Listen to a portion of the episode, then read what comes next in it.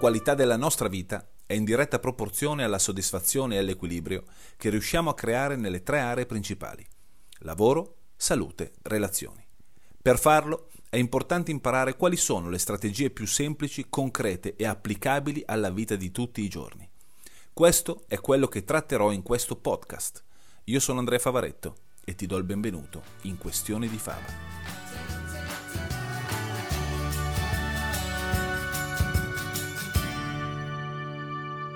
Le persone che hanno più influenzato la mia crescita, la mia formazione, di fatto la mia vita personale e professionale, sicuramente negli ultimi, negli ultimi anni. Ed è un piacere per me condividere con voi questa chiacchierata con eh, Fabio Zonini.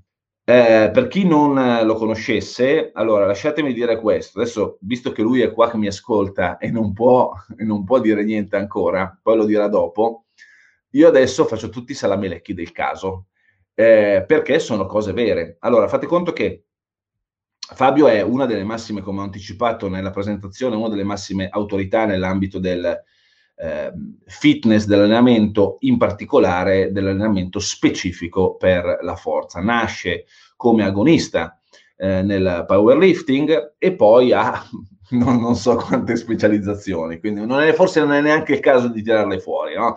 eh, servono solamente a chi si fa brillare gli occhi dalle certificazioni, ma eh, a, a, noi, a, noi, non serve.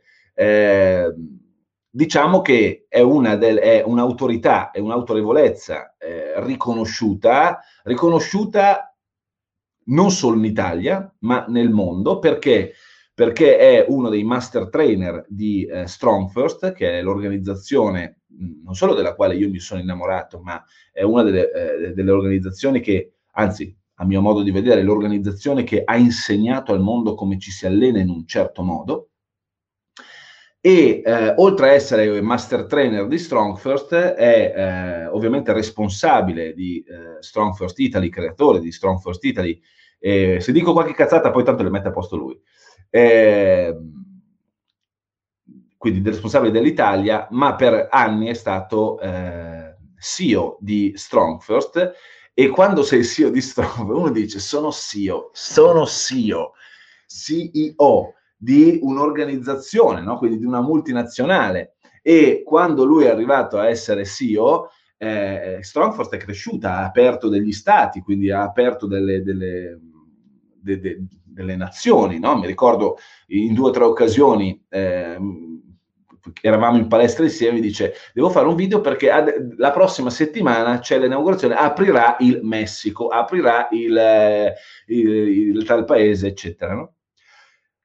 In tempi non di Covid era raro vederlo in Italia perché, ogni, perché oltre a essere CEO, lui ovviamente insegna, quindi girava per il mondo e ancora adesso lo fa anche se è da casa eh, insegna in qualsiasi parte della terra, ogni volta in Corea, l'altra volta è in Inghilterra, poi va in Polonia, poi va negli Stati Uniti, poi deve andare in Brasile, poi insomma gira, gira un casino. Eh, fortunatamente, in modo egoistico, da quando c'è il Covid è qua eh, a due passi da me, per cui, per cui, ho contatto con lui. Dicevo, quando è stato CEO di Strongford, Strongford è cresciuta, se non ricordo male, di circa il 30%, poi glielo chiederemo eh, nello specifico. Insomma, è da un punto di vista eh, del, dell'imprenditoria e da un punto di vista della consulenza, di, di, come si fa crescere un'azienda, potrebbe parlarne tanto. Io non voglio che parli di questo, ma voglio che parli del suo amore, che, che, dell'altro suo amore, il primo è sua figlia, eh, del, del, de, dell'altro suo amore più grande, e cioè l'allenamento, e cioè l'importanza che ha l'allenamento, la forza nella vita di una persona. Quindi tratteremo diversi argomenti, ragazzi, tratteremo argomenti allineati alla nostra filosofia di coaching, in particolare il sistema che più di tutti mi ha aiutato, che sta aiutando un sacco di gente a ottenere risultati in quest'area specifica che è la salute e benessere, quindi tratteremo di questo aspetto che si chiama Grease the Groove. Eh, parleremo, come vi ho anticipato, di bambini, e dell'allenamento dei bambini, parleremo di come si fa a allenarsi in maniera consistente, in maniera ehm, organizzata, anche senza avere nulla a disposizione, o quantomeno poco. Insomma, ne sentirete. Io gli ho lasciato, gli ho lasciato carta bianca. Vi dico un'ultima cosa. Eh, leggo un articolo, ve forse ve l'ho già anticipato. Leggo un articolo scritto da lui, ovviamente specifico, perché io poi mi sono iscritto alla newsletter di Strongfast. Eh, leggo un articolo su, che parlava di cosa significa essere veramente forti. E tu sei veramente forte quando, è una roba un po' più tecnica, possiedi il peso. Lui fuori, ha tirato fuori questo articolo su cosa significa possedere il, il, il peso, no? E finiva con questa frase che, che lì ha decretato il mio amore. E finiva con questa frase, che tu possiedi veramente il peso quando, e quindi sei veramente forte, quando il peso si solleva senza sforzo. A quel punto basta, cioè a quel punto io mi ero già calato i pantaloni. non, non gli ho mai detto, ovviamente, perché resta, resta tra noi. Da lì è nato, ovviamente ho voluto conoscerlo, ho voluto fare in modo, mh, gli ho parlato del nostro sistema, insomma, da lì è nata la nostra collaborazione, la nostra amicizia. Io sono andato diverse volte, ho avuto il piacere di ehm, condividere quel, i nostri studi, i miei studi eh, com- nei convegni della forza che lui ha organizzato con personaggi di un certo calibro e lui mi ha fatto l'onore di essere presente, per chi di voi c'è stato a successo senza sforzo, eh, a parlare ovviamente di quanta connessione c'è, cioè in che modo si può essere in forma senza per forza ammazzarsi. Ok? Quindi ragazzi, eh, ho già parlato fin troppo, per cui è un piacere per me eh, lasciare la parola e invitare qua il mio amico Fabio Zonin. Eccoci qua. A quel punto potevo far partire l'applauso, fin- l'applauso finto. Finto, lo sento, lo sento eh. da lontano. Scusatemi se ho questa faccia rossa oggi, ma mi sono beccato un raffreddore con gli occhi. No, in questi periodi non è bellissimo. No, no, però ho, ho praticamente gli occhi che bruciano e il, il, il naso, il, naso, chiuso, quindi la mia voce oggi sarà un po' peggio del solito. Parlerò ancora più veloce, Andrea, così. Eh. no, beh, direi, direi di più, eccetera, eccetera. Dirò di più, eccetera, eccetera parlerò più velocemente, eccetera, eccetera. Or dunque, beh, tanto ti ringrazio della presentazione, come sempre alzi la sbarra delle aspettative un bel po', di conseguenza poi sai, rimanere all'altezza di quella sbarra non è facile, no? Poi sai, io ti, ti ascoltavo e finché ti ascolto penso, no? E tu eh, hai fatto questo, questa associazione, no? Successo e forza. Due cose sono molto legate, no? Nel senso che per aver successo devi essere forte e, e per diventare più forte devi avere successo. Le cose sono, sono estremamente legate e quindi quello che tu fai, quello che io faccio per, preparar, per prepararmi per la forza o preparare la gente per la forza, parallelamente è quello che tu fai per preparare le persone al successo. Mm-hmm. Allora, adesso io parlo di forza, e tu mi piacerebbe che tu mi dicessi quanto queste cose sono così legate al successo, no? Perché per riuscire a essere, a diventare più forte, devi una devi rispettare una serie di fattori, no? E il primo è quello di essere costante, coerente e perseverante. Cioè tu per diventare forte, intanto diventare forte a 300, non puoi diventare forte in mille cose, devi scegliere, no? Tu puoi diventare bravissimo, il migliore a fare una cosa, puoi diventare bravo a farne due o tre, oppure puoi sapere fare centinaia di cose. Si può dire qua cazzo di cane? Puoi dire, guarda, cane eh, spesso non viene detto, però mm, sì.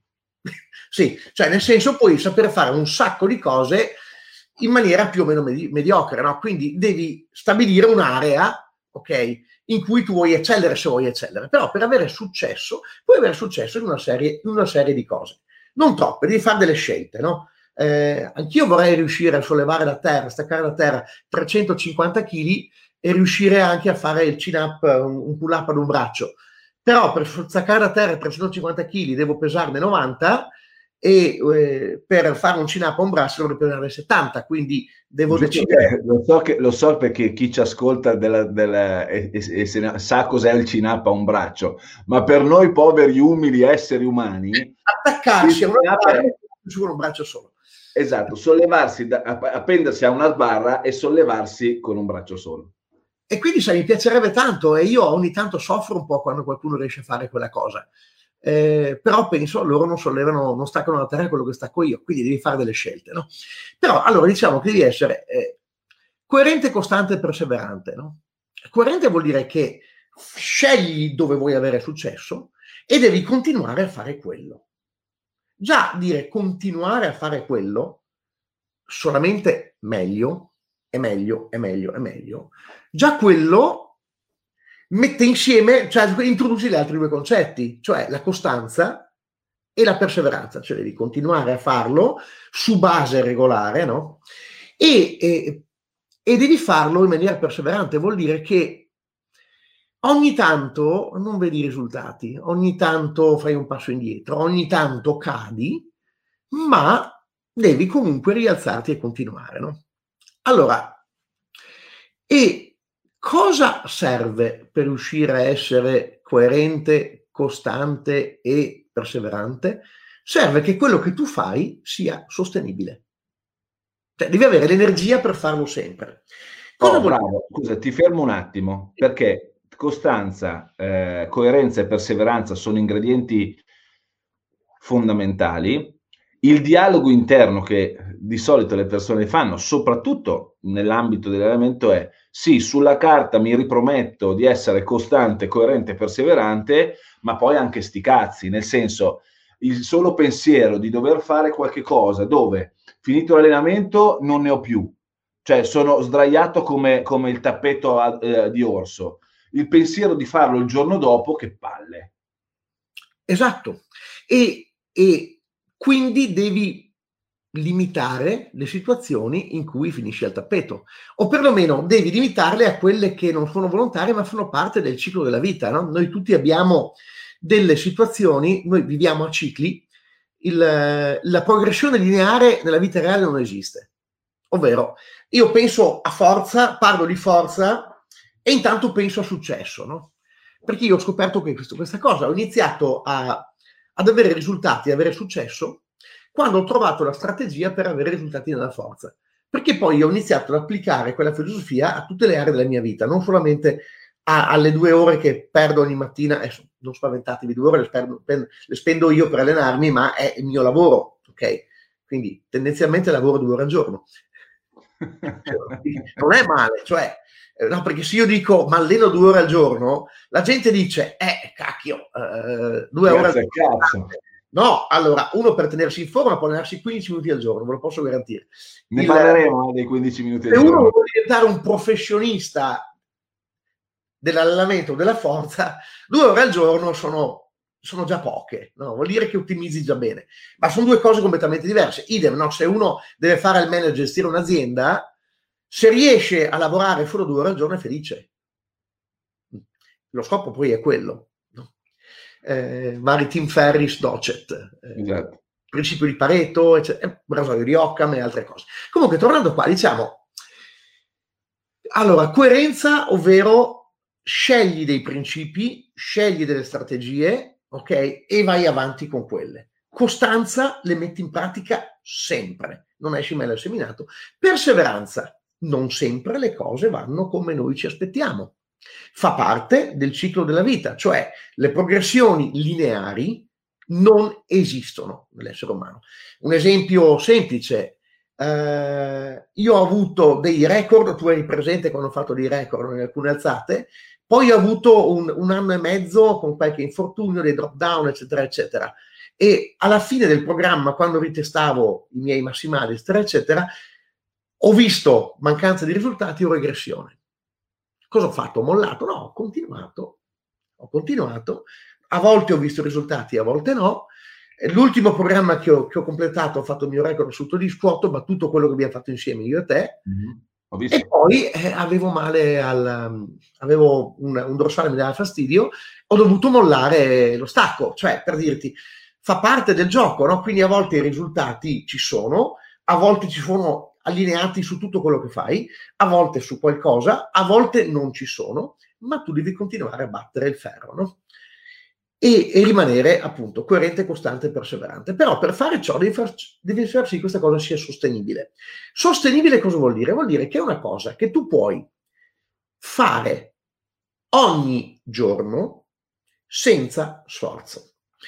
E un esempio è, è questo, no? Io e te abbiamo parlato più di qualche volta, tu parlavi del tuo, mi sembra, eh, era tuo suocero quello che batteva il ferro. Cioè, Gino, certo. Che era un fabbro e faceva delle cose, ti chiedevi alla sua età, che tu non saresti riuscito a fare per dieci minuti. No, ma mio suocero, io mi ricordo, mio suocero a, a, aveva un polso e un braccio che, ma, ma te lo dico, e mio nonno lavorava i campi, no? E io forte, forte, e forte del fatto che ero forte, eh, ti aiuto io. Però dopo 20 minuti io ero distrutto e lui continuava otto ore. E continuava otto ore perché lui era riuscito nell'arco degli anni, dei decenni, a far sì che quella cosa, che per la maggior parte è una cosa che è al di sopra della norma, per lui fosse la norma. Allora, se tu sei alla ricerca del tuo limite, vai tranquillo che lo trovi. Il problema è che non sei contento quando l'hai trovato, perché ne paghi le conseguenze per un po'.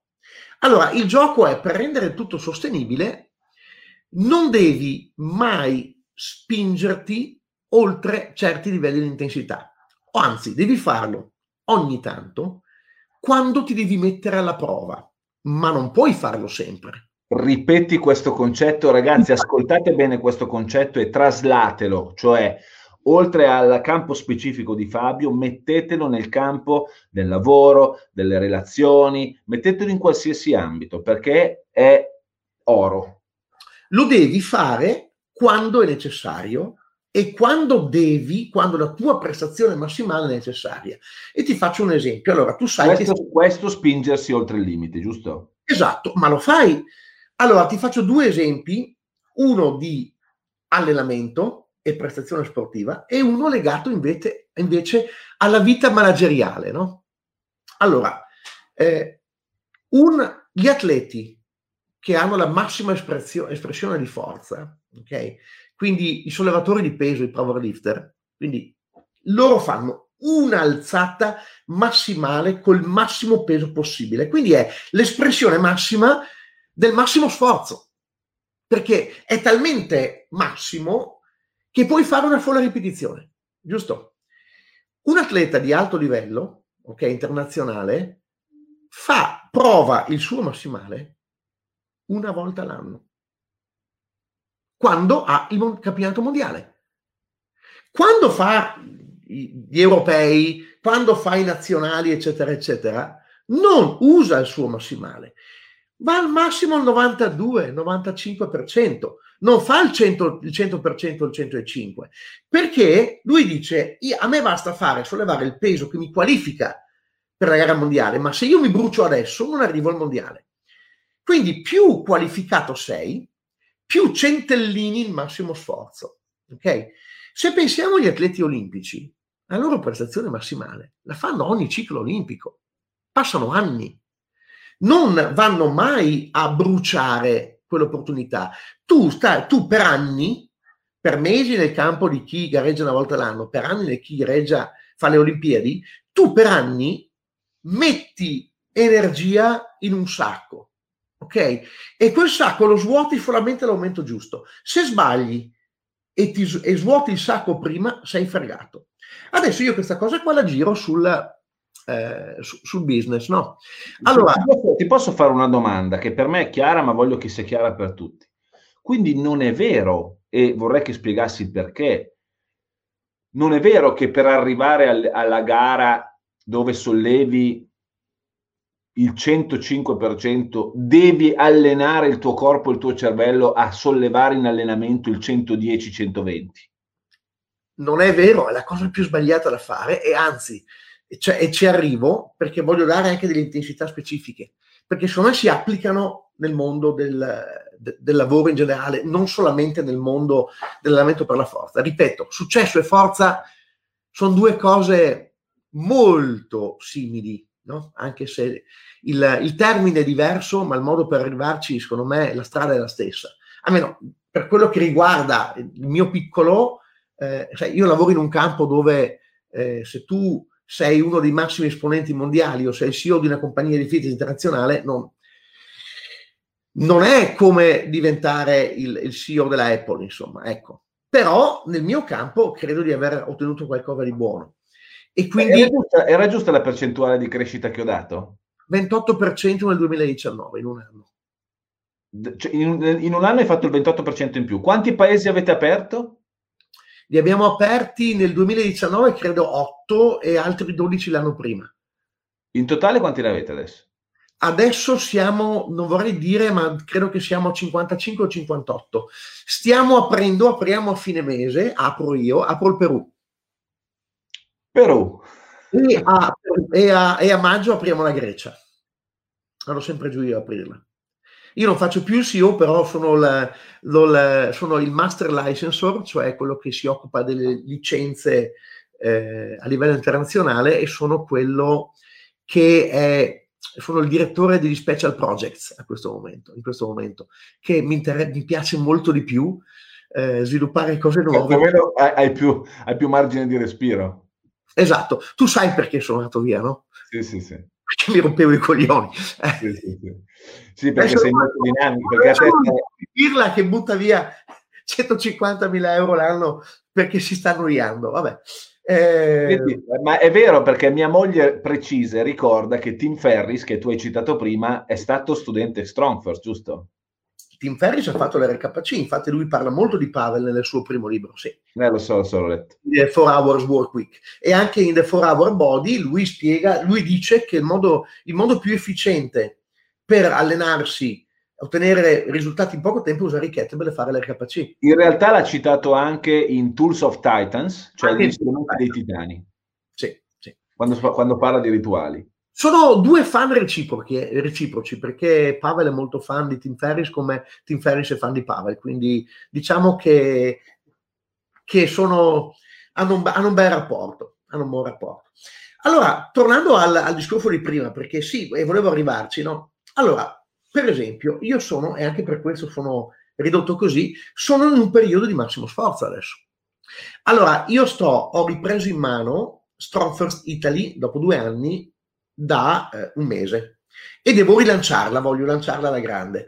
E quindi ho messo in piedi tutti gli eventi nuovi, ho messo in piedi, tu sai che abbiamo un open day che sta andando avanti adesso, abbiamo avuto un picco di, l'ultima puntata 1309 persone online avevamo, quindi un bel numero. E quindi stiamo lanciando... Quando, quando c'era il nostro amico Alberto quando c'era, quando c'era Alberto, sì, quando c'era Alberto, abbiamo fatto 1309 persone, però in crescita perché continua a scriversi gente, quindi da, da qui a, a, fine settimana prossima, quando concluderemo, mi auguro che, che raggiungeremo, raggiungeremo dei picchi superiori. Poi mi gioco... mandi il link che lo metto qua sotto. Sì, dopo te lo mando. Anche okay. perché se qualcuno è interessato è gratuito, quindi... Assolutamente, ragazzi, fate queste esperienze perché è favolosa. Comunque il lancio è durante, tra, tra, avere una puntata da gestire ogni sera, no? con tutti i relatori, eccetera, eccetera, l'organizzazione, il, il, il, sito web nuovo, tutti gli eventi nuovi che, sai, passiamo da, da, da live ad online. Organizzare già, sto già eh, programmando tutti gli eventi, quelli live da giugno, speriamo, fino a fine anno e quant'altro, più la stagione internazionale, ho avuto due settimane di maximum effort però, e quindi ho saltato, non ho mai saltato un allenamento, però i miei rituali ah, ho, dov- ho, dovuto mettere da parte un sacco di cose. Mm-hmm. Mentre di solito la mia giornata lavorativa si svolge a intensità media. Cioè, io qua ho dato il 100%, mi sono alzato ogni giorno alle 5 e sono andato avanti fino a mezzanotte. Cioè, sono due settimane che lavoro come un pazzo. E questa cosa qua la sto già, ne sto risentendo. Non farei mai una cova del genere per periodi prolungati per tutto l'oro del mondo. Mi sono tenuto mesi prima per poter dare il massimo adesso, quando era il momento. Questo è il gioco, cioè io mantengo uno stile di vita sostenibile per il 90% della mia vita, quando è necessario però sono pronto a tirare fuori e dare tutto. E quindi di solito, e tu lo sai, io mi alzo la mattina molto presto, mi alzo alle 5, alle 6 mi alleno, finisco l'allenamento, guardo le mie mail, mangio, vado a dormire. Io dormo due ore e mezza al pomeriggio. No? La gente dice, come fai a fare più? Io dormo due ore e mezza. Perché? Perché io so che se sono riposato, che se non spingo troppo, mi do dei limiti massimi alle ore di lavoro, al numero di mail, alle cose che faccio, eccetera, eccetera. Quando viaggio mi organizzo in maniera da avere abbastanza momenti di riposo, i momenti per allenarmi, poter mangiare come mi fa sentire bene, che non vuol dire necessariamente a dieta stretta, ma come fa sentire bene, perché io so che se mantengo uno stile di vita sostenibile, io posso dare il massimo quando necessario. Se io arrivo sempre tirato e stressato, quando è, c'è bisogno di dare il massimo, io sono sfinito. E quindi questa cosa, no, come lo faccio nella forza, lo faccio per il business. E quindi io so che c'è un livello di intensità di allenamento e di lavoro sotto il quale la cosa è inefficace, cioè non funziona. Potrei sostenerlo in eterno, però non avrei risultato. Se mi alleno al 50% non ottengo niente. Se lavoro al 50% non ottengo niente. Però so che se mi alleno al 100% mi brucio nel giro, ottengo qualcosa per una settimana, poi mi brucio. Se lavoro al 100% ottengo qualcosa, poi mi brucio. Nel sollevamento pesi, nel lavoro di, di, forza, l'intensità dove si svolge la maggior parte del lavoro e si passa la maggior parte del tempo è tra il 70 e l'80% del massimale. Cosa vuol dire? 70 carichi medi. Vuol dire che c'è, c'è una zona di, mi sembra, di massimo rendimento? Sì, esatto. Che è quella, cioè devi darti da fare abbastanza da ottenere risultati, ma devi risparmiarti abbastanza da riuscire a mantenere, a sostenere il ritmo per periodi prolungati. Quindi la sostenibilità e quindi il fatto di non spingere al massimo, la sostenibilità re, ti, permette, ti permette di essere costante, coerente e perseverante perché mantieni sempre delle energie di riserva nel cassetto ed è quella che ti permette poi di dare il massimo quando è il momento di dare il massimo. Il gioco, il gioco è tutto lì, ovvero stare lontani, lontani dal massimo sforzo. Dire, sai, eh, io so che dire che non devi sforzarti, no, però devi, devi arrivare al punto in cui quello che tu fai diventa un'abitudine, una cosa normale, no? Allora, se tu pensi che io quando vado la mattina, mi chiedono ogni tanto, ma tu che pesi usi, no? Io vado eh, la mattina, se io faccio lo squat, io mi scaldo con 160 kg, vado su a 200 e oltre chi è che si mette 160 kg? Non sono tanti, no? Cioè, c'è gente ben più forte di me. Però a 51 anni tiro fuori i pesi che sorprendono la gente. No? Io stavo facendo una, una, una, una, seduta di personal online ieri mattina e con questo, con questo ragazzo, bravissimo ragazzo tra l'altro. E, e, per fargli vedere il press, io da fare ho preso i 32 kg e pressavo i 32 kg, no? ma non ti scaldi, no? Veramente io di solito mi scaldo con 36. Quindi, però, quindi sorprende la gente, no? Non è che sto qua a fare lo sborone, no. Il discorso è questo. Siccome io questa cosa la faccio in maniera moderata, per dei volumi molto alti, ogni giorno, da anni, per me questa è la normalità. Quindi quando, vedi, quando una persona vede nell'allenamento, nel lavoro, in qualunque cosa, una persona che sta lavorando qui, dice, ah, fa questo, allora anch'io devo lavorare qui per avere gli stessi risultati. No, perché tu non sei lui. Tu potrai arrivare a lavorare qui un giorno quando per te qui sarà il tuo carico medio, cioè sarà la tua normalità, sarà una cosa sostenibile. Sarà una e soprattutto cosa... non, è, non è vero, non è per forza vero che se lui è arrivato qua è perché si è fatto un culo tanto, non dormendo la notte, desiderandolo più di ogni altra cosa al mondo, rinunciando alla sua vita per arrivare lì. Non è vero. Ti svelo un segreto, che se lui avesse fatto tutte le cose che tu hai detto, non sarebbe arrivato lì, sarebbe rotto prima. Cioè, il problema è questo, no? noi guardiamo... Sembravi Marco Neri. Beh, guarda che per me è un complimento. Eh? No, è un gran complimento, mi hai usato lo stesso, lo stesso tono. Perché mi è venuto in mente, perché ti dirò, in realtà mi hai beccato, mi è venuto in mente lui, no? Perché io da lui ho preso un grande insegnamento, allora ai tempi in cui si faceva bodybuilding, no? Si compravano le riviste dove c'erano i vari... Adesso io dico Arnold Schwarzenegger perché lo conoscono tutti, no? Se inizio a dire Ronnie Coleman o Paul Dilley o altri, magari chi ci ascolta non lo conosce, no? E vedeva sta gente così. E poi c'erano, sulle riviste c'erano le routine dell'allenamento di Schwarzenegger, di Franco Columbo, di questi, no? E la gente dice, ma alleno come lui, divento come lui. E certo. Marco Neri diceva sempre, ma no, se tu ti alleni come Ronnie Coleman, non diventi come Ronnie Coleman, uovi.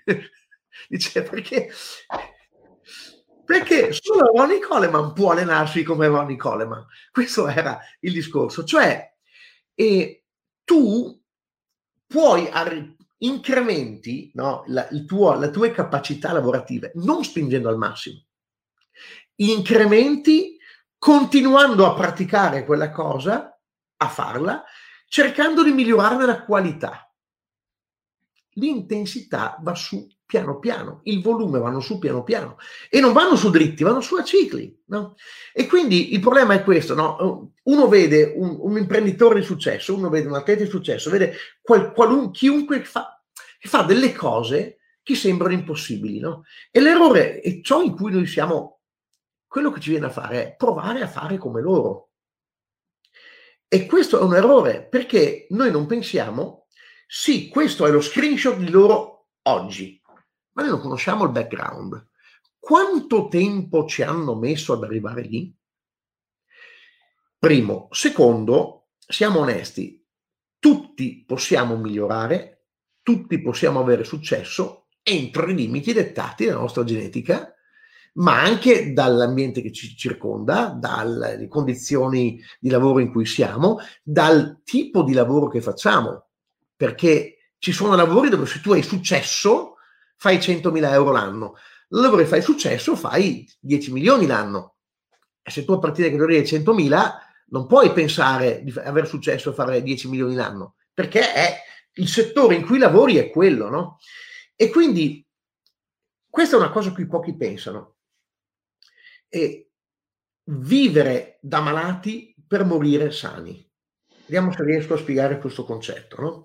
Che questo era una cosa che io contestavo ai tempi in cui mi, mi diventavo con il bodybuilding. No? Eh, era una cosa che io contestavo i bodybuilder, quelli super convinti, no? Se erano sempre al massimo, erano sempre sotto sostanze, magari sempre dieta stretta, solo riso e petto di pollo, e se mangiavano una cosa in più, e dicevo, sì, però tu vivi da persona malata per, avere, per, per sembrare sano sul palco un giorno l'anno. No? C'è qualcosa che non va. Perché se poi tu perdi, quella gara non la vinci, non sei, oh, non sei soddisfatto del risultato, tu hai vissuto un anno di merda per non goderti neanche il giorno della gara, per avere un altro giorno di merda. La frustrazione va a mille, no? E da lì disordini alimentari, un sacco di altre problematiche, no? Invece il gioco è questo se tu ti sei divertito per prepararti per la gara, se vinci sei ancora più felice, ma se non vinci, cazzo che figo, che bell'anno che ho avuto. Cioè, vedi, il successo non è ottenere quel risultato quel giorno. Successo è vivere bene ogni giorno, mentre tu stai lavorando per ottenere il risultato che vuoi. Il risultato che tu vuoi puoi ottenerlo al 100%, puoi superare le aspettative, puoi ottenere l'80% o non ottenerlo. E nella maggior parte dei casi lo ottieni o lo ottieni all'80%. In pochi casi non lo ottieni proprio perché se hai seguito le regole di essere costante, coerente e perseverante, arrivi da qualche parte. I casi più meno, cioè più rari sono non ottenere un cazzo, vuol dire che ho messo degli errori grossi, ok? Oppure ottenere il 120% molto di più, devi avere la botta di culo lì. Però se, se il tuo punto di successo è questo, non arrivi magari lì, ma ci arrivi intorno. se segui le regole, no? Allora, se però tu ti sei ammazzato, tu vuoi ottenere dal 100% in su. Se tu, e, e se non ottieni il 100% in su, tu ti senti un perdente e sei frustrato. Se tu invece il percorso che ti ha portato in quel posto lì, no? È stato piacevole, sostenibile, no? E gratificante, ti sei goduto il viaggio, cioè ti sei goduto la vita. È lì il bello. A me viene in mente, no, eh, quando sono andato a visitare gli Universal Studios la prima volta, no? Io sono andato a vedere, ho portato mia figlia a vedere Disney Universal Studios perché lavorando spesso in USA io facevo fino a pre-Covid, facevo i due mesi estivi a, a, a Los Angeles. La prima volta siamo andati, abbiamo fatto un giro, eh, un giro molto bello perché siamo atterrati a San Francisco e abbiamo fatto il parco di San Francisco, il parco Yosemite, siamo andati a Valle della Morte, poi siamo andati nel Grand Canyon, siamo andati a Monument Valley, ho fatto vedere a mia figlia un sacco di, di, di posti che erano meravigliosi. No? Siamo arrivati verso studio, è stata una delusione totale. Un'ora di fila per entrare in ogni attrazione, attrazioni abbastanza mediocri, speso non mi ricordo quante ci devono le tessere per entrare, non è stato bello. No? Quindi quel giorno lì è stato deludente. No?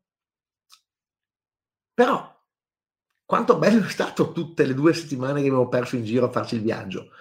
Cioè, il viaggio è stato bellissimo. A volte tu prendi, vuoi andare in montagna a sciare, no? poi ti va di merda perché il tempo peggiore, la neve non è buona, eccetera, eccetera.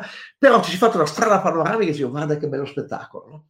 Se ti godi il viaggio, poi il risultato te lo godi ancora di più. E anche se non era esattamente quello che ti aspettavi, viva Dio, è comunque un, un risultato ed è comunque un successo. È la differenza che c'è tra il eh, lavorare alla ricerca della felicità e il lavorare felicemente. È quello il discorso. Cioè, io mi ritengo la persona più fortunata al mondo perché io è vero che lavoro, ma il mio lavoro è sono uno dei, non sono tanti fortunati, tu appartieni alla categoria, di riuscire a campare di ciò che gli piace. No?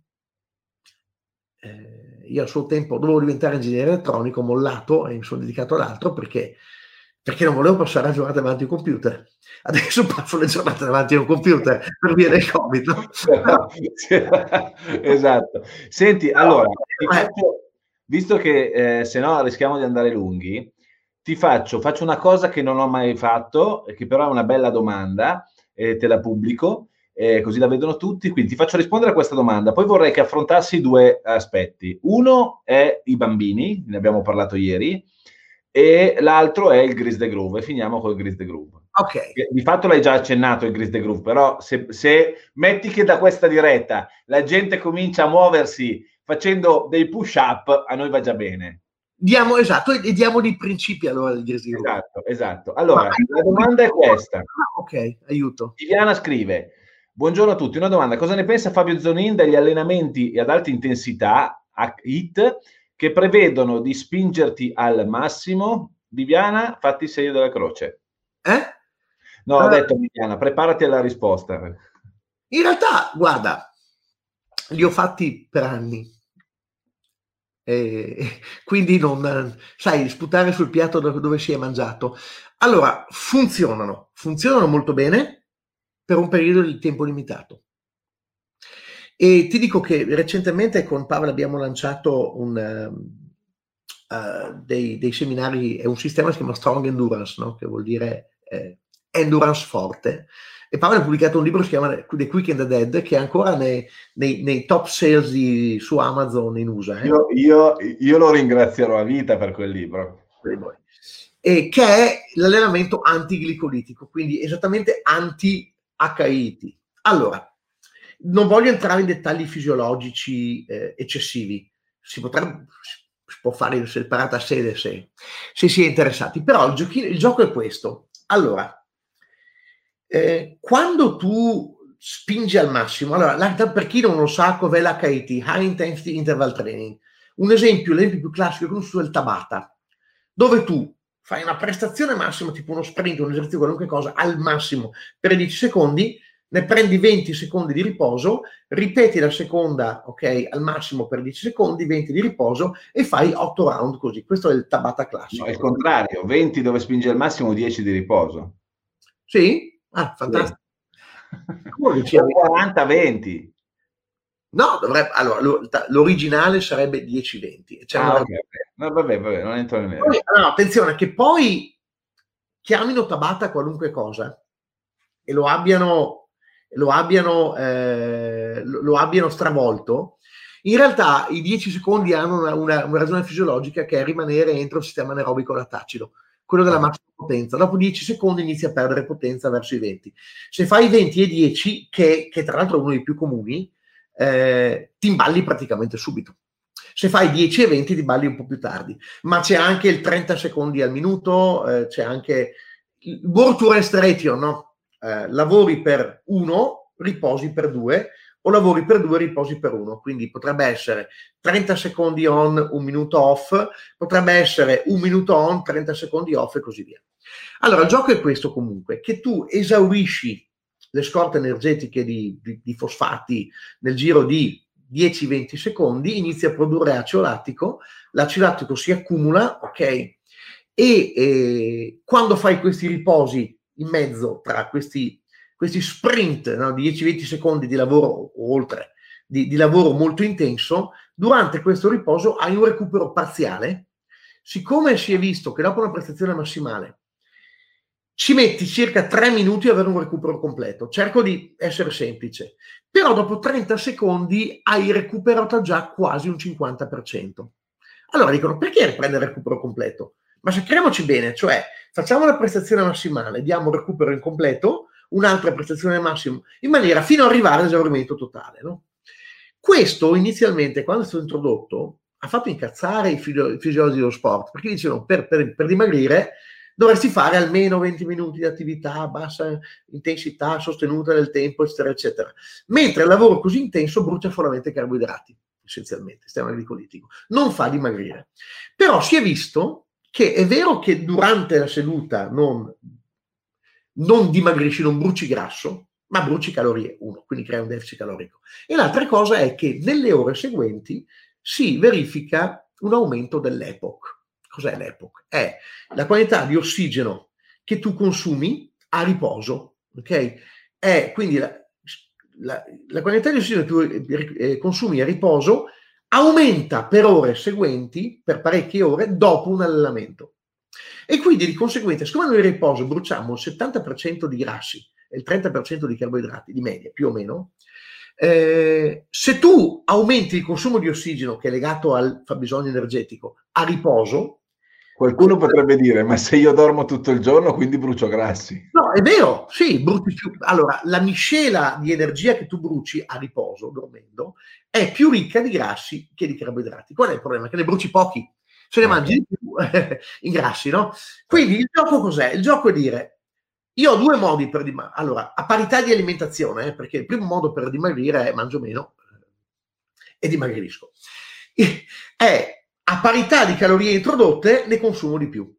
Allora io posso stare un'ora, un'ora e mezza, due ore sul tappeto a bassa intensità, che è quello che sia il cardio fitness di una volta, e lì brucio durante l'allenamento. A intensità bassa, la miscela comunque non è più 70-30, però comunque bruci ancora grassi e ne bruci di più. Quando fai cardio sei 50-50 di solito, il cardio a bassa intensità. Quando fai questo lavoro intensissimo, bruci essenzialmente solo carboidrati. Però, siccome ti alza il metabolismo, ti alza il consumo di ossigeno nelle ore seguenti, bruci i graffi nelle ore seguenti di più. Quindi nel bilancio energetico giornaliero, alla fine tu puoi avere un dimagrimento. Quindi in teoria è una figata l'HIT. Qual è il problema? Quali sono i problemi? Il primo problema è che quando fai un HIT, se lo fai veramente spedito al massimo, tu il giorno dopo, per giorni, sei rotto, sei dolorante, e la gente purtroppo eh, associa al dolore muscolare il fatto che ha funzionato. Non è vero. Il dolore muscolare, quello immediato, è dovuto all'acido lattico che brucia. Da quel bruciore ti, e ti blocca il muscolo, inibisce la contrazione. Il dolore ritardato, quello del giorno, due giorni seguenti, è dovuto a microlesioni che tu hai generato nel tessuto muscolare. Questo vuol dire che tu per due o tre giorni, quella zona lì non potresti, non dovresti allenarla. Se l'alleni, potresti incrementare il danno.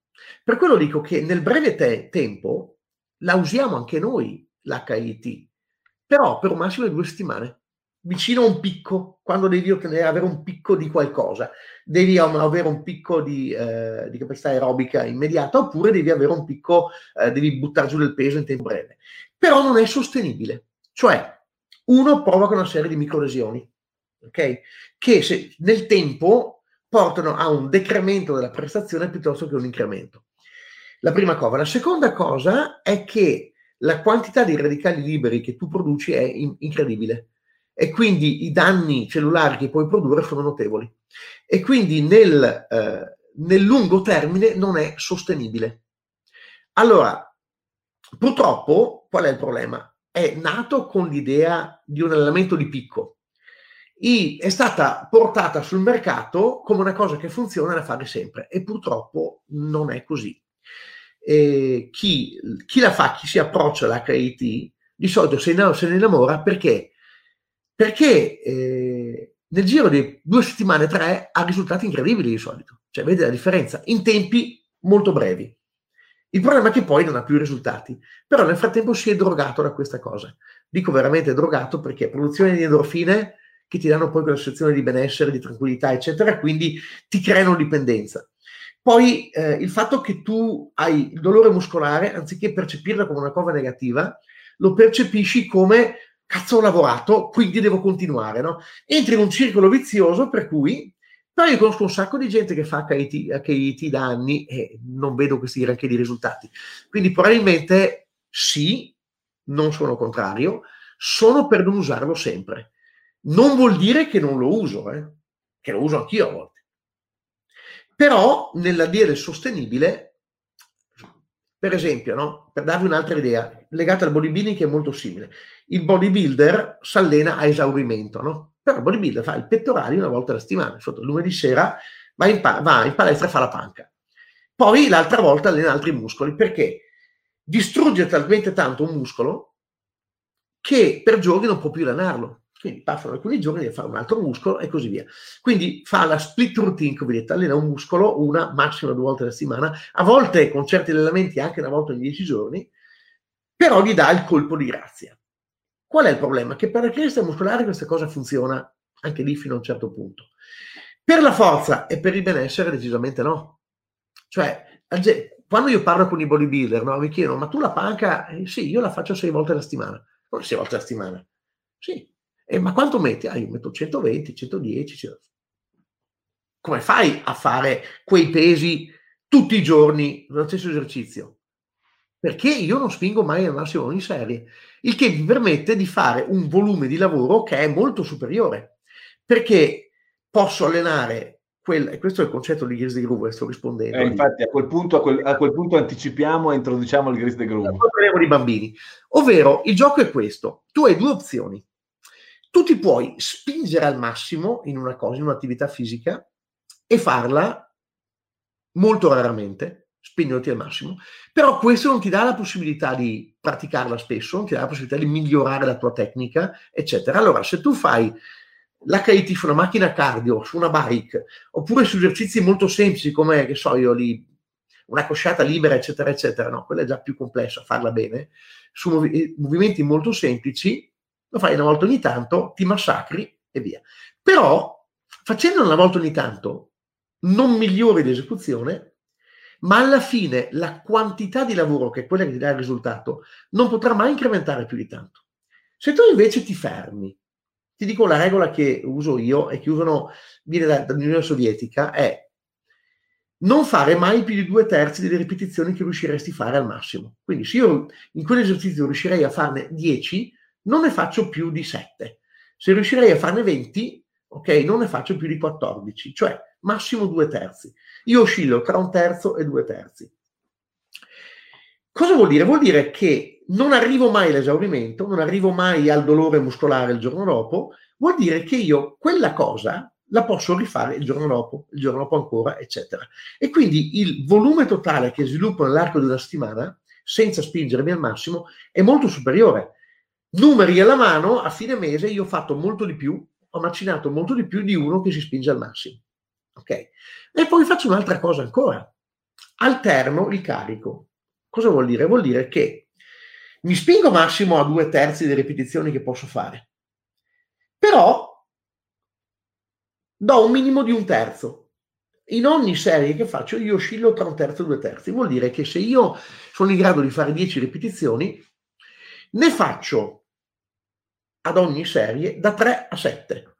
A volte 3, a volte 5, a volte 6, a volte 4, a volte 7.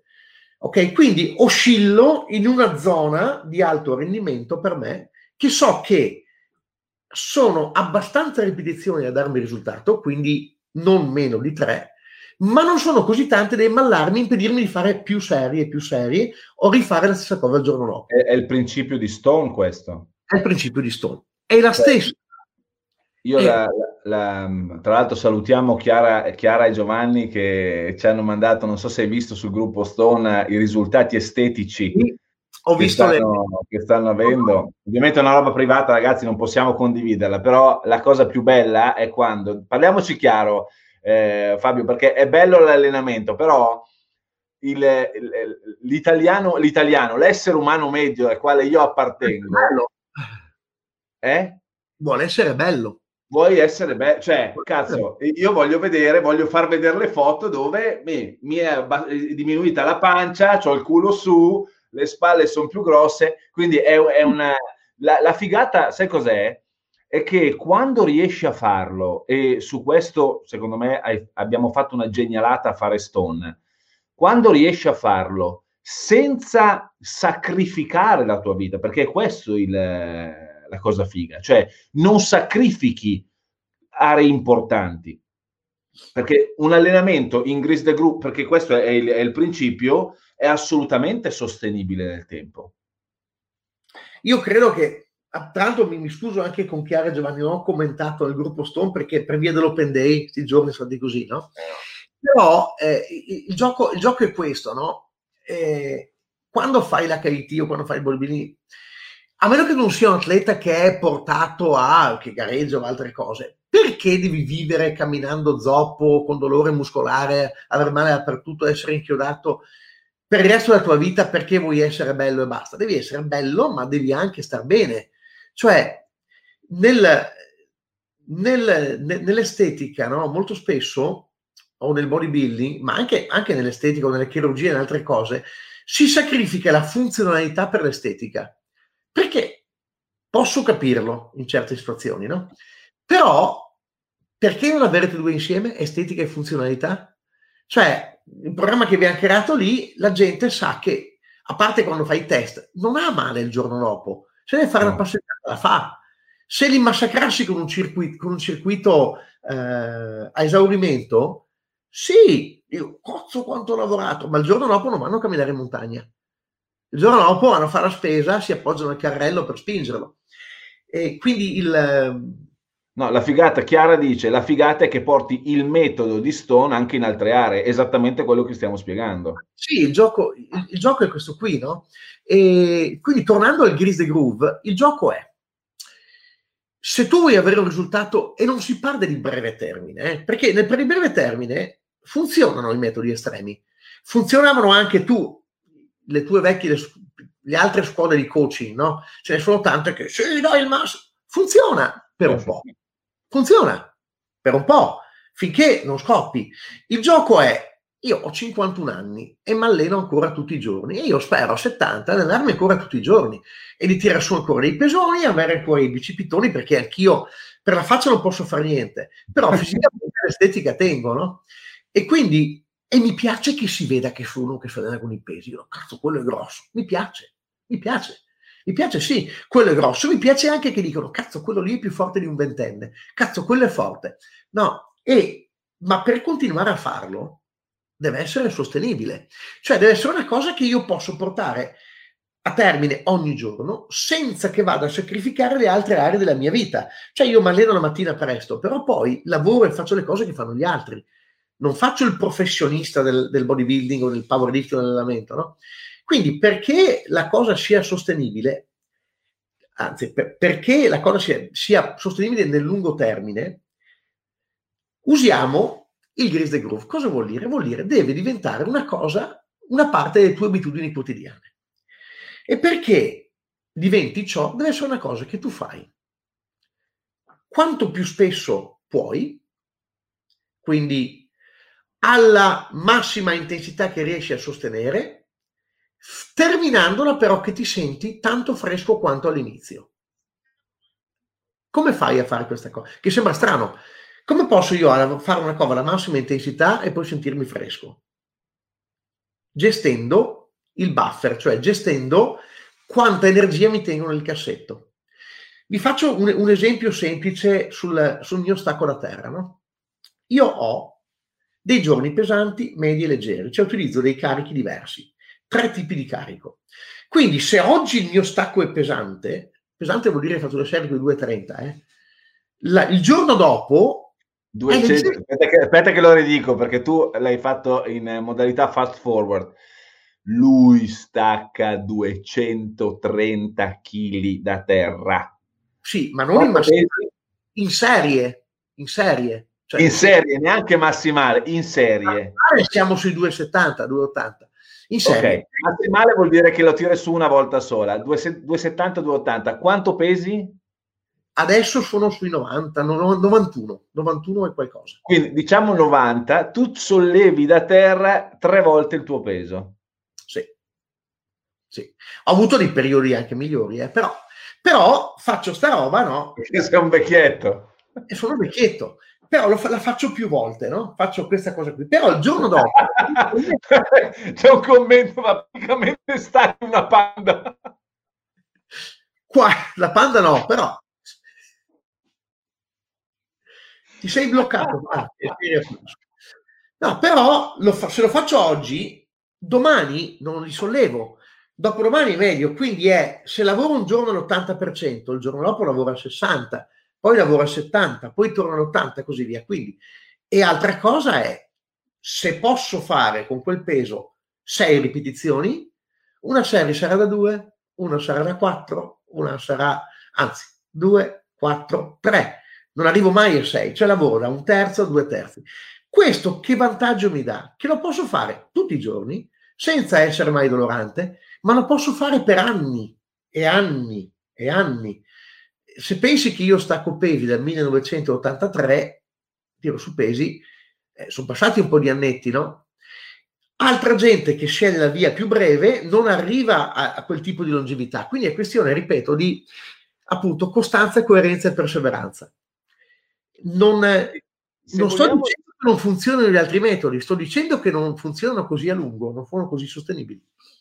Se noi dovessimo, visto che siamo in un momento di Covid, al di là del fatto che c'è sempre Stone che è la manna dal cielo, ma non vogliamo fare eh, pubblicità progresso. Cosa che e, tu non hai eh, una persona dice, eh? Cosa che tu non hai fatto, non hai mai citato. Cioè, mai, mai. L'hai eh... citato dicendo che non l'avresti citato. vabbè, vabbè, scusami, se parli di qualche cosa che funziona, cazzo. Eh, però tu hai fatto un articolo molto bello, uno studio molto bello ehm, sulla sedentarietà, no? Ovviamente quello riguardava un esercizio specifico con i kettlebell che è lo swing, ma è sempre sul principio del grease the groove, cioè visto che in questo periodo ne parlavamo ieri, faccio un inciso, eh, ieri sera ho detto a Fabio, guarda, per due o tre settimane mi sono reso conto che siccome mi ero fatto male a, a, alla schiena per una cazzata, sono stato fermo, eh, cioè ho fatto l'allenamento che riuscivo a fare, ma un esercizio specifico che a noi piace molto, che è lo swing, no? chi usa le kettlebell sa cos'è, non sono riuscito a farlo. Complice le varie zone arancione, rossi, eccetera, eccetera. Quindi eh, di fatto stavo sempre sul divano. Questa roba qua mi ha, uno, impigrito un po' di più.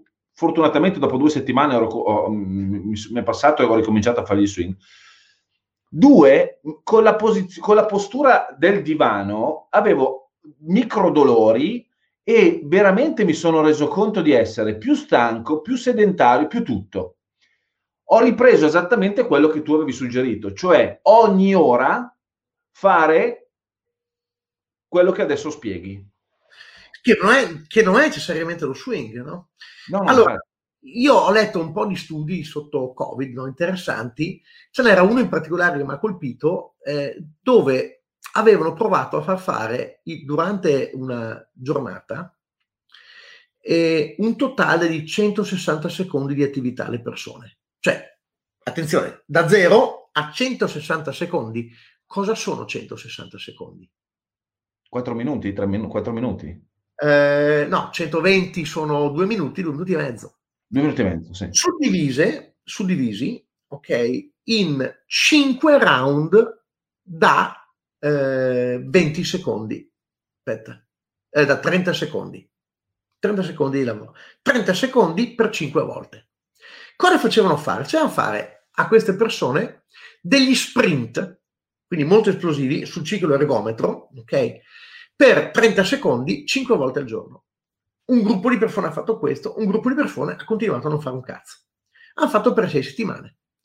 Cioè il consumo di grasso era aumentato del 33% è una roba allucinante.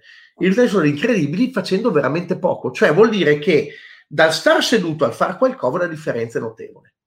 Allora, io ho pensato al, al di là del...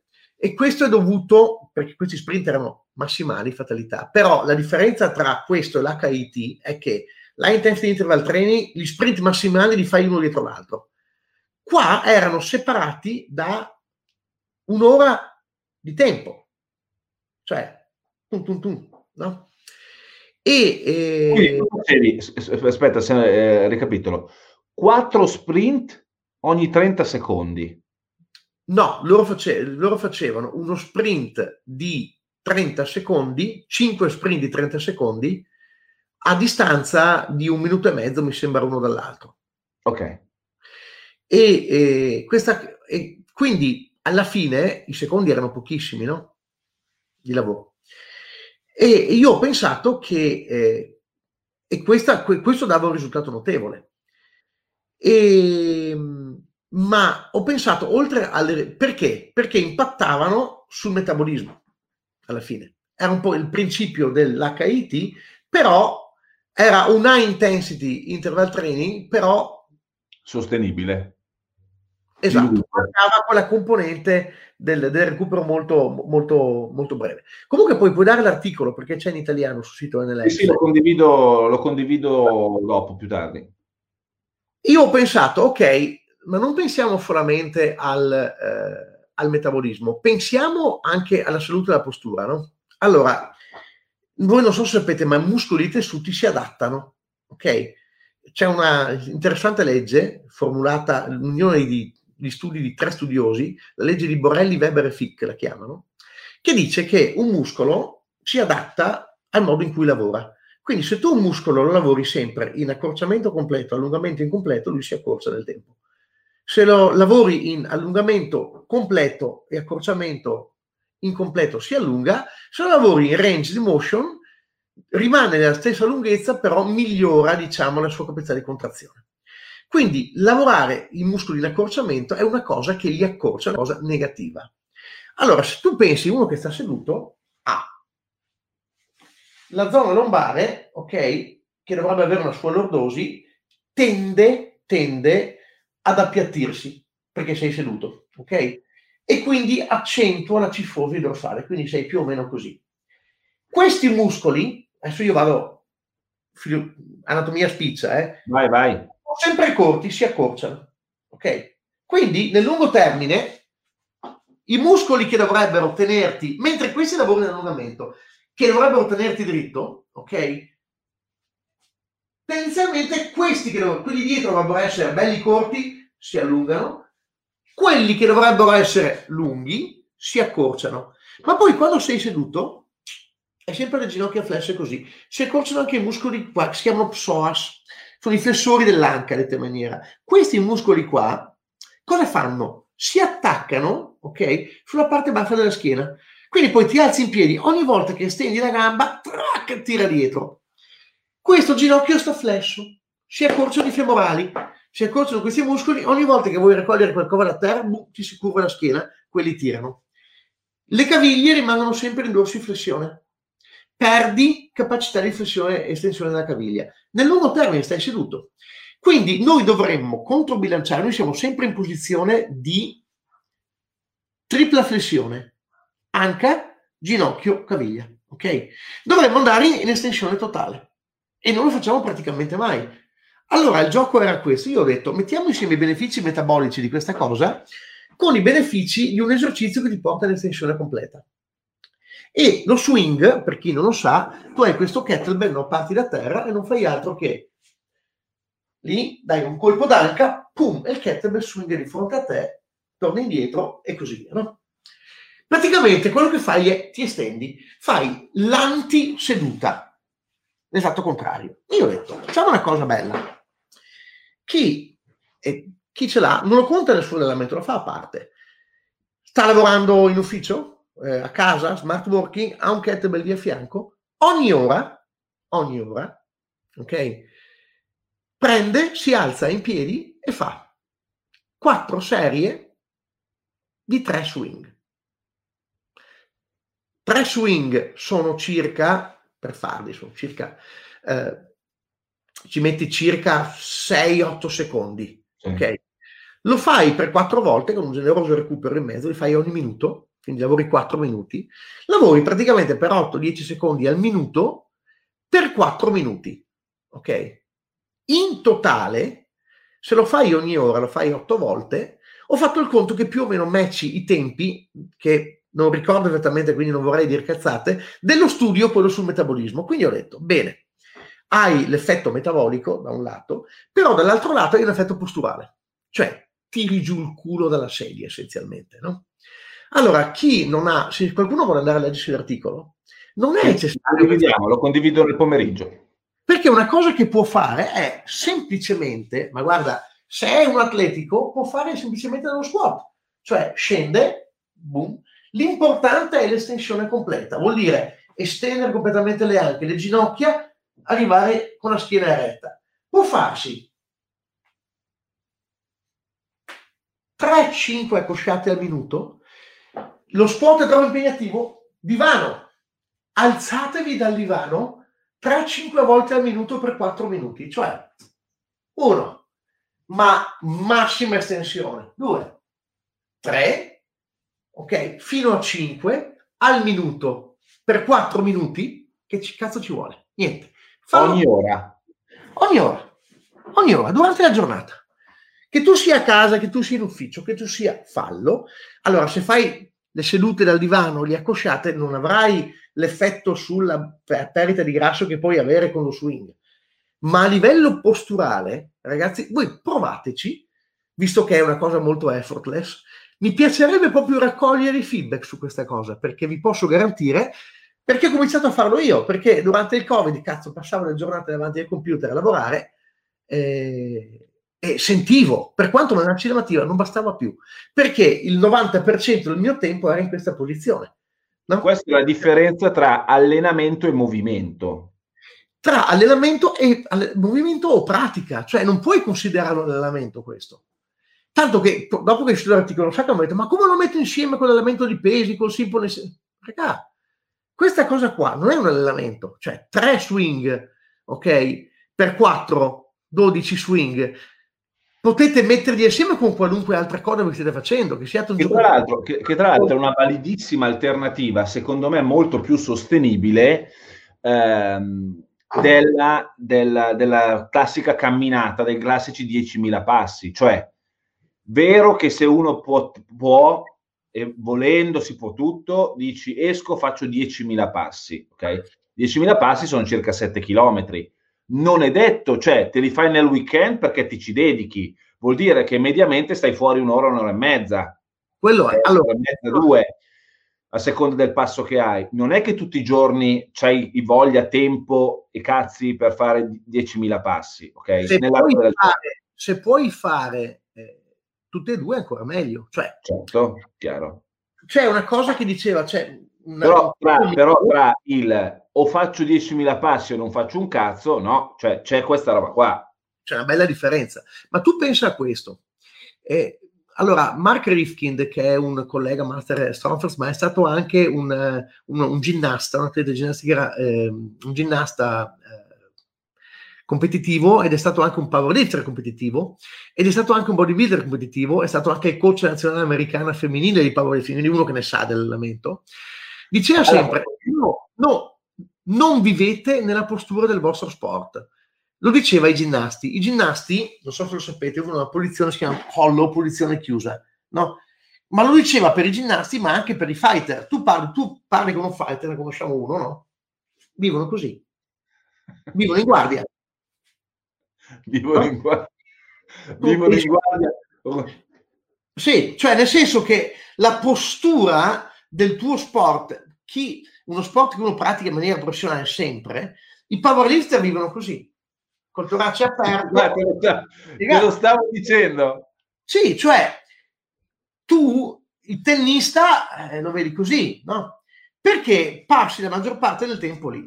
Ragazzi, il sedentario, se il tuo sport è essere seduto, tu vivi così, diventi così. Allora il gioco è rompere la postura in maniera che, cioè uscirne di tanto in tanto su base regolare. Non ci vuole tanto. Quindi l'unica cosa che tu devi fare è sei lì, sei seduto, cazzo alzati. E se tu lo fai su base regolare e con una certa forza, ti cambia la vita.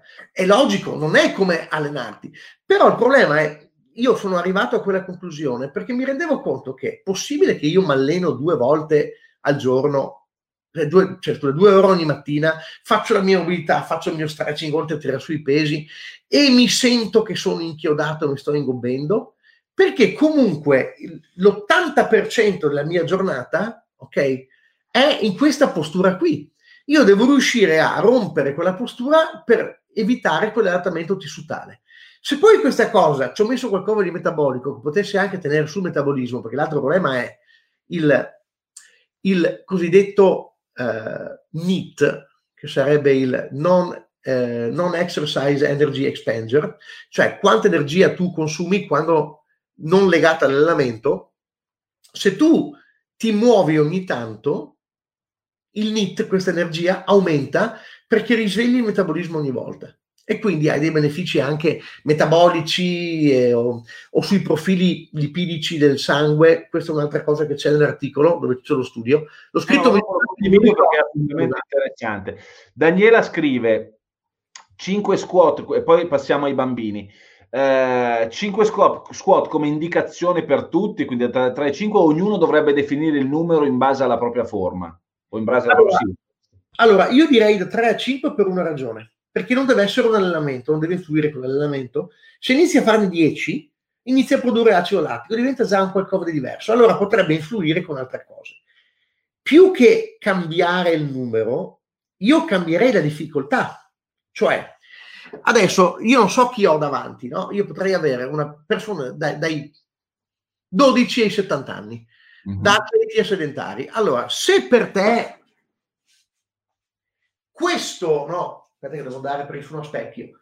Uno squat a corpo libero è una cosa impegnativa, ok? Da fare 5 ripetizioni, probabilmente dovrai fare questo sul divano. Se per te questo è easy, prendi un kettlebell oppure prendi qualcosa di pesante in mano, cioè per chi ha figli, prendete lo zaino pieno di libri dei figli. Esatto, ti fa anche il controbilanciamento. Eh, per me era lo swing con, con la 40 kg perché sono più forte, però piuttosto che variare numero di ripetizioni, ok? Perché io non voglio che alla fine, alla fine, stai lavorando, non vuoi né aver sudato, né avere la frequenza cardiaca alterata, né avere il fiatone, né sentirti stanco, né avere i muscoli doloranti. Per quello dico da 3 a 5, no? e ogni minuto, proprio per non accumulare tossine, acido lattico, niente. Il gioco è questo, è che quindi piuttosto che cambiare le ripetizioni, cambia il sovraccarico.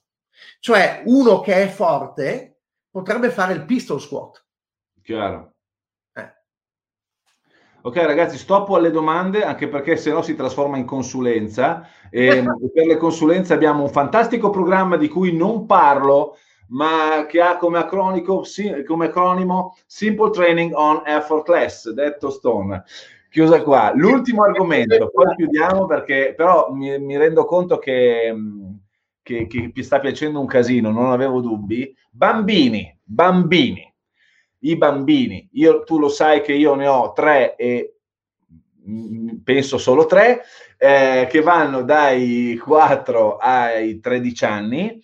Eh, I miei figli, un po' per gioco un po' per far passare il tempo e un po' per allenamento in questo, in questo periodo qua, eh, tre volte alla settimana fanno allenamento con me, fanno i burpees, fanno i piegamenti. Adesso con mio figlio mi sono inventato che con, la sua, con il suo zaino gli faccio fare tipo la Bulgarian bag, eccetera. L'altro giorno ho postato una foto che ha avuto un sacco di eh, like. Giovanna, no? Delle figlie di Giovanna. E delle figlie di Giovanna, che ehm, praticamente si allenavano con, eh, con i kettlebell. Allora, la domanda che un genitore si fa sempre, mi ricordo quando, che quando ero piccolo io, che volevo diventare, anch'io volevo fare i muscoli, mia madre mi diceva, e i medici dicevano, che oltre, entro una certa età non si possono toccare i pesi. Lo dicevano Vediamo perché non è vera sta roba. Ho fatto di quelle litigate io a casa a suo tempo. Eh, avevo mio padre che mi supportava, mia madre e i miei nonni che invece erano contrari, il medico di base che era contrario. Il farmac- ragazzi, ascoltate bene, se avete figli, nipoti, eh, amici con i bambini, ascoltate bene, fategli vedere sta diretta, sta parte qua forse. Allora, guarda, perché ne abbiamo parlato io e te, giusto? Allora ho detto, se, se lo racconto potrebbero non crederci, se uso la, la, matematica, la fisica, la meccanica, allora possono crederci. Allora, tuo, tuo figlio, no? Quello in mezzo, quanti anni ha? Leo? Sette. Sette, giusto? Quanto pesa? Oddio, 26 kg? 26 kg. Beh, mia figlia ne ha 8, ne pesa 30. Ok? Bene. Allora, il problema è usare un kettlebell da 8 kg oppure fare uno squat, usare dei pesi, eccetera, eccetera. No? Eh, non posso dire, guarda, io tiro sul pesi da quando ho 13 anni, ho fatto la prima gara di powerlifting a 15, guardate che bene, non ci crede nessuno. Se, se, vedono me che sono alto un metro d'aspirina, quindi non sono l'esempio. Però vi faccio una, un calcolo proprio easy. Uh, prendiamo un ragazzino di eh, 8 anni, no? 7-8 anni, dai 25 ai 30 kg. Quante volte capita a un ragazzino di fare un salto da un'altezza tipo questa, quella di questo divano? Vorrei che notasse le mie ciabatte di Deadpool. Allora, un saltino così per un ragazzino, quante volte la fai in un giorno? Ma la cosa è anche più alta. Regolare regolare, giusto? Cioè, ma lo farebbe centinaia di volte. volte cade e ammortizza la caduta con le mani? Un sacco, giusto? Bene. Allora, quante, quante, volte può saltare sull'altezza di un tavolo? Che è 90 centimetri più o meno. Beh, cioè, perché i genitori glielo impediscono, perché lo farebbe sempre. Ma quando sono fuori, su e giù dagli alberi, saltare da qua, là, un muretto, eccetera, capita sempre. Ok? Cadere, quante volte cadono? Allora, parliamo di forza di gravità, accelerazione di gravità, 9,8 metri al secondo quadrato. 9,8 metri al secondo quadrato, se ricordo bene. Allora, se questa tazzina qua, che vorrei farvi notare, è, si chiama Hell's Bells, non con la L, perché Helen, questa mia amica inglese, che insegna kettlebell, no, ha fatto, anziché fare le, le, le bells di kettlebell, di, di, di Helen, Hell's Bells, allora, se io faccio cadere questa tazzina che peserà boh, 50 grammi a terra, siamo d'accordo che con l'accelerazione che ha quando arriva a terra e si infrange, pesa ben più di 50 grammi. Se ti arriva su un piede, la senti. Esatto, quindi se io prendo un peso, non è un bambino, prendo un peso di 25 o 30 kg e lo faccio cadere nell'altezza del divano oppure nell'altezza del tavolo, pesa molto di più perché forza e massa per accelerazione, quindi la forza d'impatto è la sua massa per l'accelerazione 9,8 metri al secondo quadrato. Basta, basta, basta, fare una cosa facile. Non fai altro che misurare il tempo in cui cade o, la, o la, la distanza che percorre, con l'accelerazione sai quanto pesa, una marea di più. E questa cosa è esponenziale, esponenziale con l'accelerazione di gravità. Allora, se tu prendi tuo figlio e salta giù di lì, quando atterra sulle due gambe, salta dal divano, salta dal tavolo, quanto carico deve assorbire? Cioè, quando i suoi piedi toccano terra, chi assorbe quel carico? Tutte le articolazioni, caviglie, ginocchia, ma anche la schiena, perché una buona parte del peso corporeo dei bambini che hanno la testa più grande anche, tenete conto che un bambino, un neonato ha 30% del peso del corpo è la testa, però comunque, ok, anche 7-8 anni, io sono convinto che un 40-50% del peso ce l'ha qua. 40%. Cazzo, a me chiamavano telefunker quando ero piccolo. Dai. Sì, te lo dico, cioè, ero macrocefalo. Poi è cresciuto il resto. No, vuol dire che quel carico accelera, ma carica nella colonna. Quindi caricano la, c'è un carico sulla colonna, sulle anche, sulle ginocchia e sulle caviglie che è notevole. Che è, siamo d'accordo che è ben superiore ai 30 kg, giusto? Però non posso fargli staccare 8 kg da terra, statico, perché è un movimento lento, non c'è accelerazione. Quindi carico di più le articolazioni dando in mano un peso a un ragazzino, ma anche se dovesse fare qualcosa per le spalle, eh, quando cadono e ammortizzano, quanto più carico danno sulle articolazioni? Parentesi, l'osso materiale piezoelettrico reagisce al carico, l'osso diventa più resistente con il carico. Se arrivi a schiacciare l'epifisi blocchi la crescita, ma deve essere un trauma notevole. Però il carico aiuta le ossa a diventare più, più robuste, l'hanno scoperto, finalmente lo dicono per gli anziani, ma non stimola la crescita, non è che la blocca se il carico non è eccessivo. Ma ripeto, se un bambino può sopportare qualunque attività, fa judo, karate, eh, eh, corsa, salto, sono tutte, sono tutte attività dinamiche che danno un impatto sulle articolazioni che è molto superiore rispetto a avere un peso in mano, ok, o staccare un peso da terra che si muove molto lentamente. L'esempio più eclatante è appunto dire, benissimo, carico di più la schiena o le articolazioni di un ragazzino. Se gli do 8 kg, gli faccio fare uno squat, o, gli do, o gli faccio staccare 8-10 kg da terra, o se lo faccio saltare giù da un muretto? Questo dovrebbe rispondere a tutto. È logico che non bisogna fare minchiate e che il movimento deve essere corretto. Cioè, permettiamo che... Questo è il vero problema. Perché se il ragazzino, quando fa la cosciata, ok, genitore non se ne accorgono, il piede che è un po' in eversione, un pochettino piatto, il ginocchio inizia ad andare fuori asse e altre cose, allora lì è la ripetizione del movimento scorretto che può creare un problema.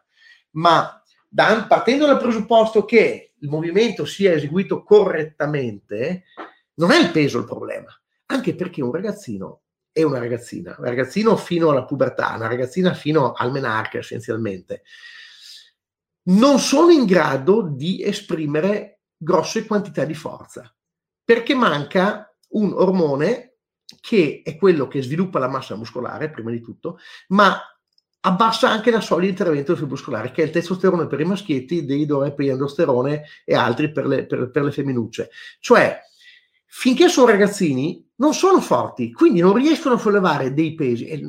Cioè, il buon Dio, eh, se, o, o, a seconda se uno ha concezioni religiose o meccanicistiche dell'universo, il buon Dio, chiunque ci ha progettato, okay, ha fatto in maniera tale per cui un bambino non abbia la forza di sollevare dei pesi che potrebbero essere pericolosi per lui. Più facile di così. Quindi, se è un peso pericoloso, non riesce a sollevarlo. Non ce la fa.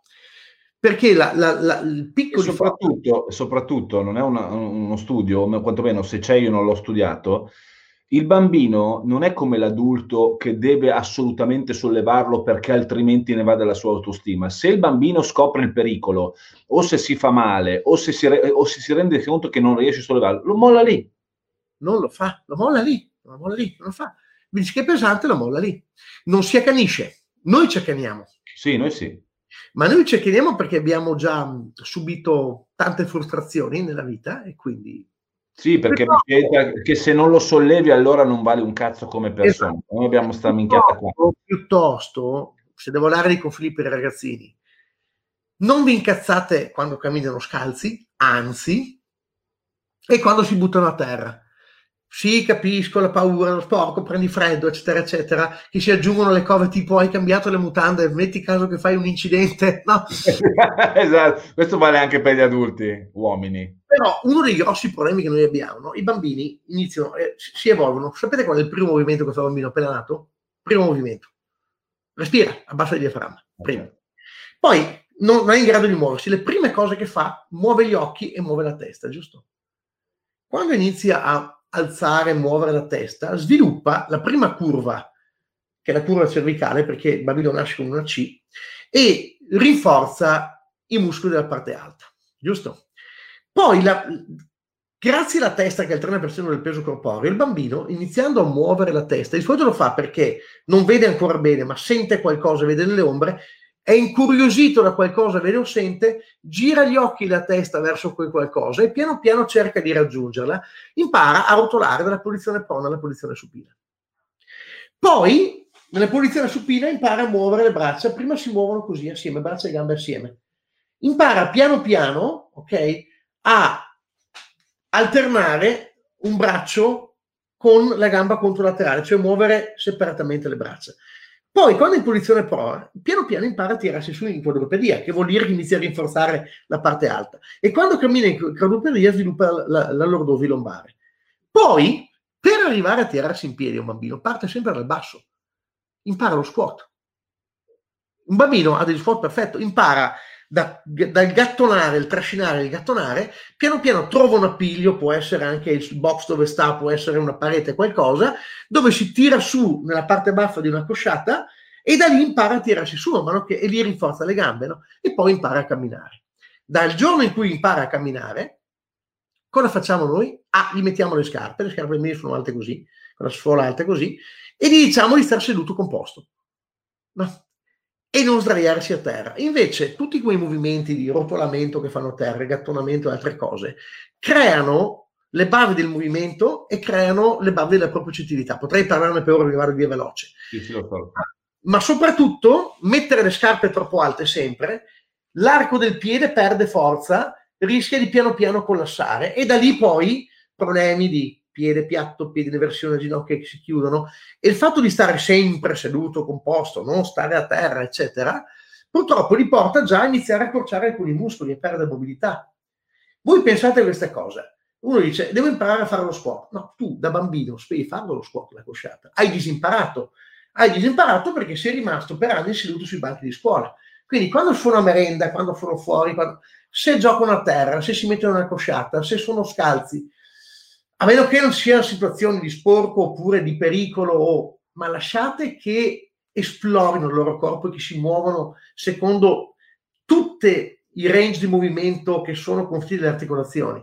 Perché quando li perdono, recuperarli è un disastro. Guarda, io ho, ho l'esempio, nel, ovviamente i miei figli, dall'ultima, la Angie, ha eh, 4 anni, fai 5 quest'anno, Miki fai 14 quest'anno, quindi hanno 9 anni di differenza io vedo proprio la differenza in questo, cioè Miki quando aveva l'età di mia figlia, 4 anni, 5 anni, squat perfetto, eh, dai 3, 4, 5, no? squat perfetto, sollevava qualche cosa da terra, si metteva in accosciata completa, la tirava su, faceva un deadlift perfetto.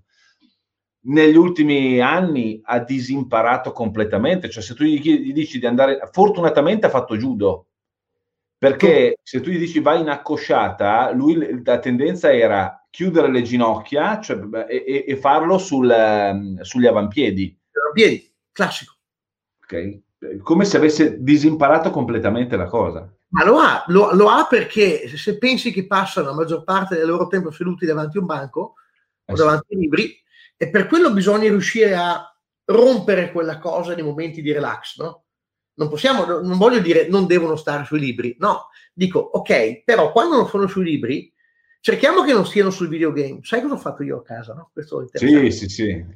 Eh, mia figlia voleva, come tutti quanti, i videogame. Io mi sono rifiutato di comprarglielo perché poi io vedo, vado al ristorante e vedo famiglie intere dove ci sono tre figli che sono lì eh, durante la cena con, tele, con, le, con i videogiochi, eccetera, eccetera, non si accorgono neanche che arriva il cibo. Non, non, siete vicini e state socializzando con qualcun altro che è dall'altra parte del mondo e non parlate con quello che avete a fianco, no? Ma il problema grosso è anche il discorso della postura. Sono sempre di così. Allora, mia figlia voleva i videogiochi, io cosa ho fatto? Ho comprato un videogioco, quindi deve fare giochi anni 80. L'ho trovato ricondizionato, dentro c'è 1300 giochi, c'è tutti quelli vecchi in cui giocavamo noi quando eravamo ragazzini, probabilmente. E, però lei per giocare deve stare in piedi, cioè sullo schermo, la sua console, le sue cose, almeno video, uno non se lo può portare ovunque perché deve andare giù in taverna a giocare. quindi non ce l'ha al ristorante, non ce l'ha al cesso, non ce l'ha ovunque, ce l'ha solamente lì. E due, là. È anche alto per lei, quindi lei gioca col joystick e le sue cose, però gioca in piedi. E quindi perlomeno eh, migliora un po' la postura, senza toglierle il gusto di avere quello che lei voleva avere, insomma. Ecco. Quindi ragazzi, ricapitolando, per i bambini eh, bisogna fare attenzione a come fanno il movimento, non a, al fatto che sollevino pesi oppure no. Una volta che il movimento è fatto correttamente, a quel punto non c'è pericolo, possiamo ridurre a, ai minimi termini così.